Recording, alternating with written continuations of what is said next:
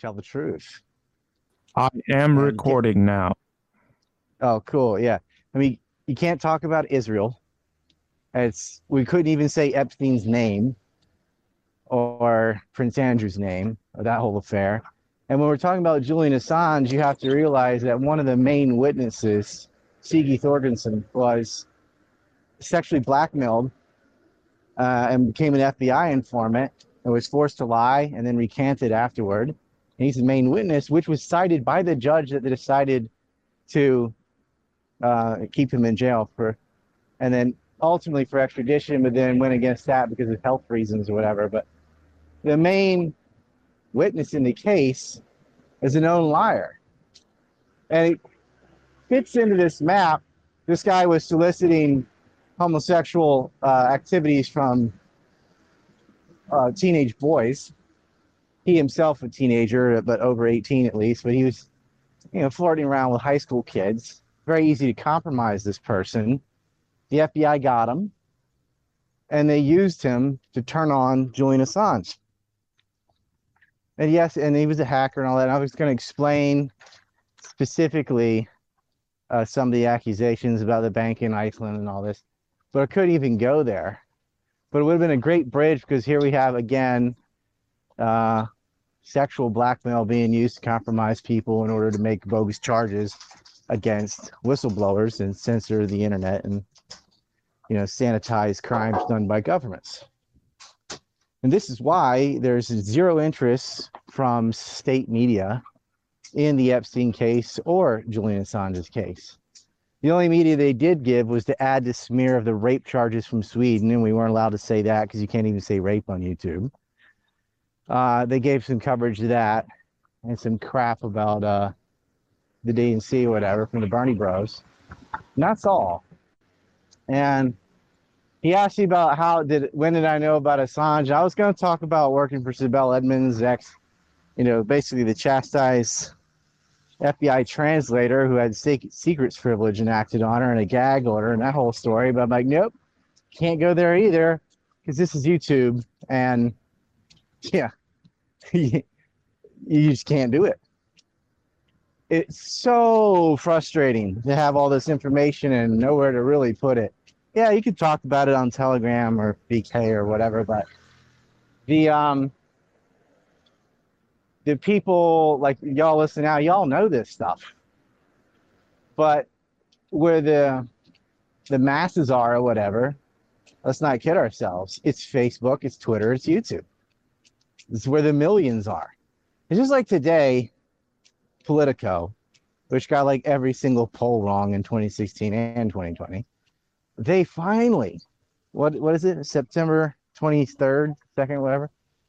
For just now, 2021, verified Hunter Biden's emails on those sneaky laptops, plural, are real. Okay.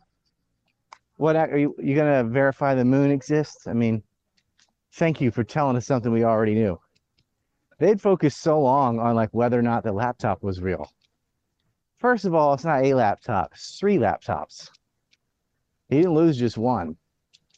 For the first one that was commandeered from the shop in Delaware in 2019, December of 2019, that Christopher Wray sat on for a year and a half and did nothing with, is the one they're talking about.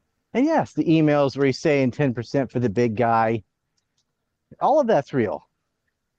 And you know, it went out on BitChute at the time. I posted it, other people posted it. All these nasty pictures of himself with hookers and crack cocaine and meth and all drugs and whatnot all over his laptop. But the dirty business dealings and the emails are all in there. And it's not just him being a racist ass clown and and objectifying women and nearly killing himself a couple times from drugs and working with mobsters in Vegas and all that. It's the white collar crimes because he's the now he's the president's son, but he's the vice president's son. He was a senator's son. And they he and Biden's brothers got fat contracts in Iraq. Of course, he had a no-show job in Ukraine. And Biden's also on tape there not only from the kind of infamous clip from the CFR meeting where he's admitting and laughing about the whole thing, but also from the anti-corruption agency in Re- Ukraine, which translated it all into English, um, and then has the authentic English calls from Biden to Poroshenko. Uh, that was released in like May of 2019. Doesn't matter. There was a coup there. Miss FDU Victoria Nuland, Robert Kagan's wife, PNAC plotter, architect for the war in Iraq, same people, no consequences. So Politico finally authenticates, like, look, a left wing source is admitting that Hunter's emails are real. Wow. Just now. Just now, you have uh, one of Hillary Clinton's henchmen, uh, Michael Sussman, getting in trouble for essentially being paid to create uh, a portion of the Russia Gate hoax, saying Trump was tied to Alpha Bank and the Russians, whatever. Just now, four years of bullshit pounding that that campaign to shackle it the entire time he was president. And then it's you know 10 months after. They're finally giving just one tiny kernel of truth to that story. But you won't hear from Rachel Maddow. She is an obedient serial liar. Unlike uh, people like Don Lemon or Chris Cuomo or just a couple ass clown idiots, she knows better and just does it anyway. Uh, her and Chris Hayes were the biggest uh, megaphones for the Russiagate bullshit in existence. And they're still pushing it. They'll never die. Just lie all the way to the grave, never tell the truth. That's their strategy. And they get millions of dollars for it. Uh, yeah, and it should be noted that, uh, like, for Merrick Garland to uh, indict or uh, charge uh, Sussman, that means Mhm. what he did was so egregious that even they couldn't ignore it. This is Biden's man at the Justice Department. Well, did you hear the hearing where Christopher Wray is getting grilled about this by the Senate? Senator Carper, uh, Senator Johnson, you're recognized for your questions. Director Wray, have you read the Michael Sussman indictment? Uh, I've had a chance to glance at it, but I haven't had time yet uh, to read through I, it. I, I would suggest you and everybody else read that because it really does lay out exactly what happened to create this political turmoil for two or three, four years, really during the Trump administration.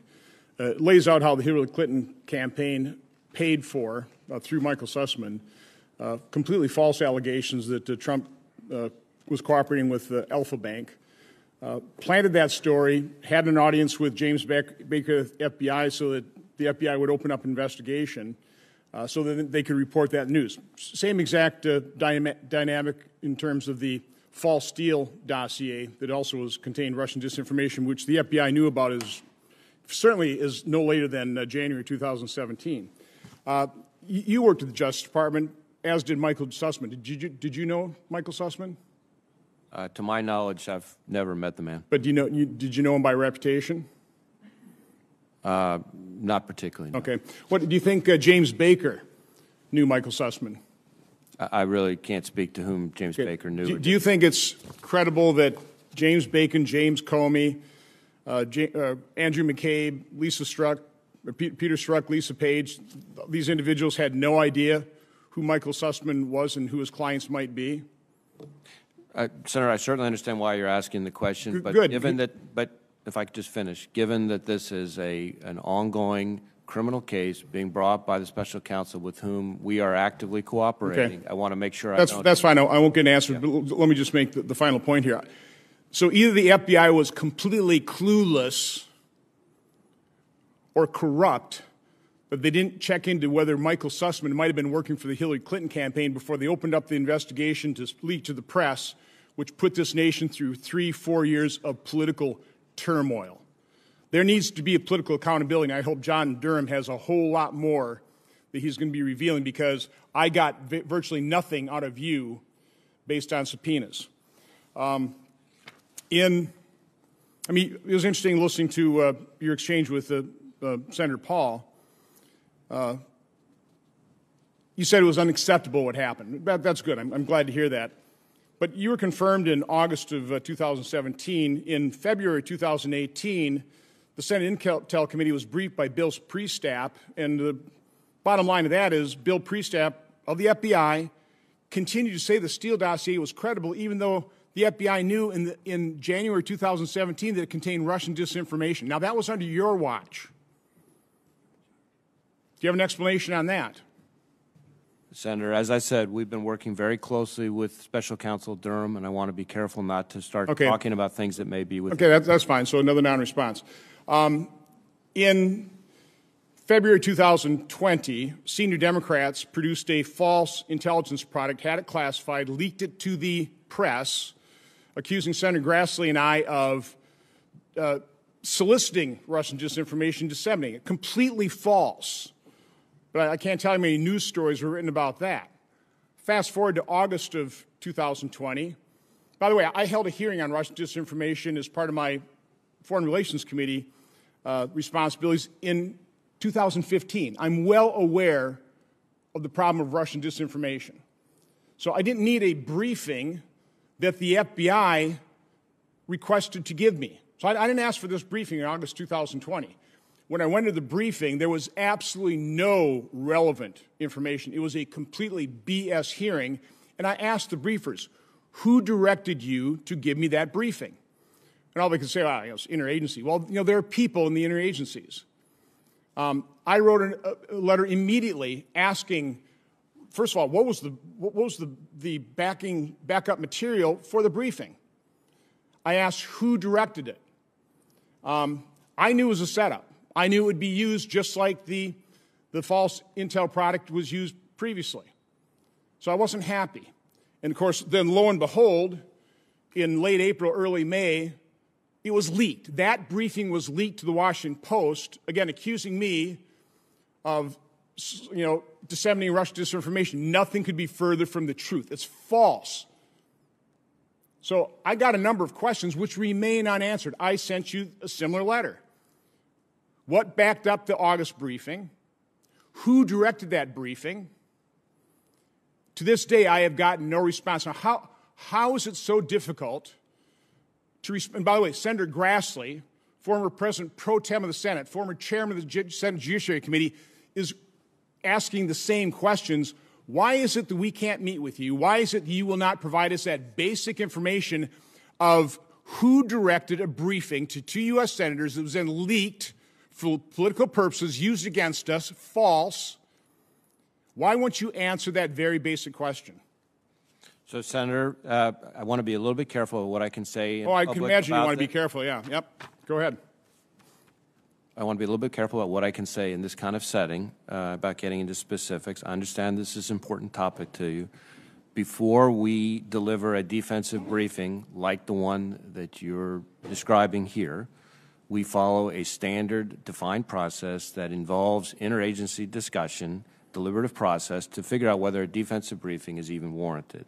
Just to take a step back, though, because it's important, the entire purpose of defensive briefings to an individual yeah, yeah, is Mr. Gray, listen, listen, you're just describing a process, and I understand the process. Great. The process obviously broke down. There are all kinds of processes putting in uh, safeguards in the FISA court that were obviously violated in that corrupt investigation. So, again, I'm just asking the simple question why won't you tell me in detail who's engaged in that process? But I'm not going to get, so I'm asking you to provide that answer. I'm, provide, I'm asking you to give me a briefing, meet with me and Senator Grassley. We deserve to know the answers. Quite honestly, the American people deserve to know the answers. Secretary Mayorkas, real quick, in my 30 seconds left, you said you've gotten some numbers on the border.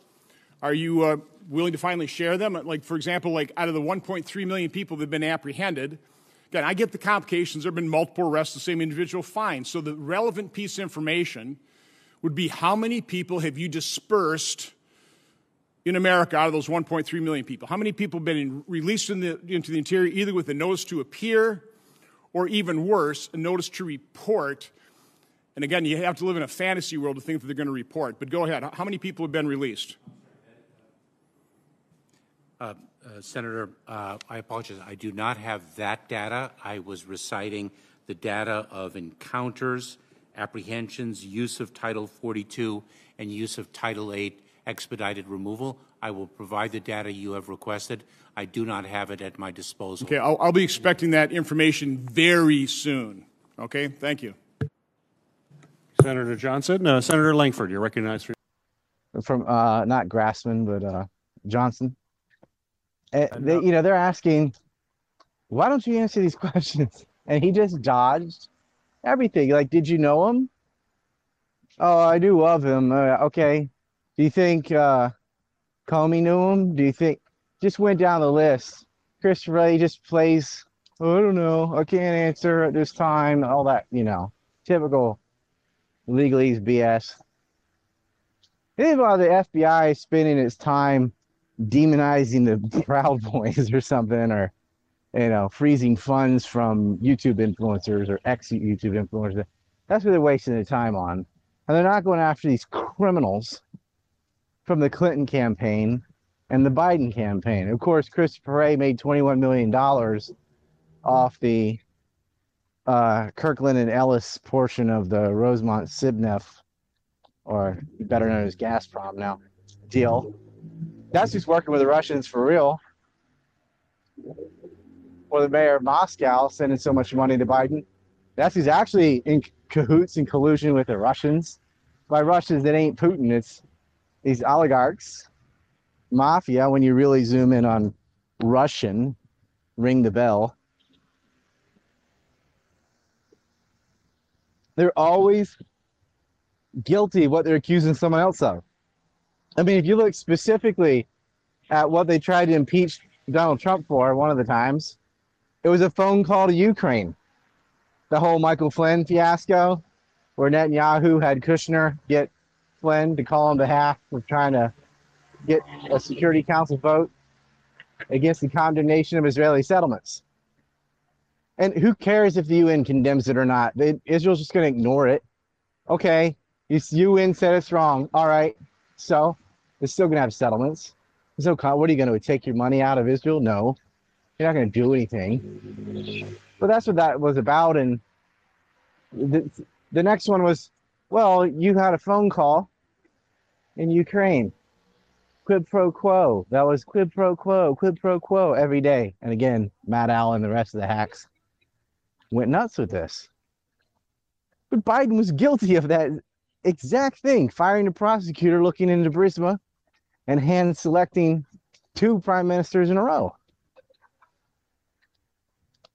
They chose Poroshenko, they chose Yatsenyuk when the coup was first started. The chocolatier, the billionaire chocolatier, came in. We call him Porky. That's, you know, Satan is a title in Hebrew, means the accuser. And there's a specific type of lie with this sort of personality type that's been known since ancient times. And there's that old moinker screaming pain as they beat you. But what they do is accuse everyone else of what they're actually doing. Why they do that? Like, why not just make up some original lie? It's not how they operate. They there's something in the pathology or whatever that they why if like I don't know removing guilt off themselves is to say, oh, that's not me doing this, that's them. And so when you see this stuff, when PMA's really pontificating about uh, women's rights or racism or whatever, like the you know Cindy seemed to go on endlessly on about, that's their own prejudice that they're hiding. Oh, a kid, a Covington kid had a hat on on the stairs. He, he just thinks he's better than these uppity colored people. No, that's you. I saw a guy on a horse with a rein in his hand. Like, yeah, you steer horses with reins. He was whipping Haitians. Why? Because that fits my narrative. It makes me feel good about myself if I can condemn cowboys whipping black Haitians. It didn't happen, and that doesn't seem to matter. It's just their their entire reality, and they're not just like saying this to push an agenda. They believe it. They really were incensed and had all this indignant rage, and because in their mind they're still fighting the Civil War, which to them is you know ending slavery. which is crock. But it's the holier than thou attitude. You're lesser than thou, and I must help you. And they think everybody else thinks the way they did or the way they used to. It's just like the Unabomber said, like that the lady that's out there going crazy saying a woman can do everything a man can do must be in doubt that that is true. I mean, who who runs around saying left-handed people can do anything right-handed people can do? You don't need to. It's self-evident, right? If you really think that. What when you're hell bent on trying to prove something, you're usually trying to prove it to yourself as much as you are to someone else.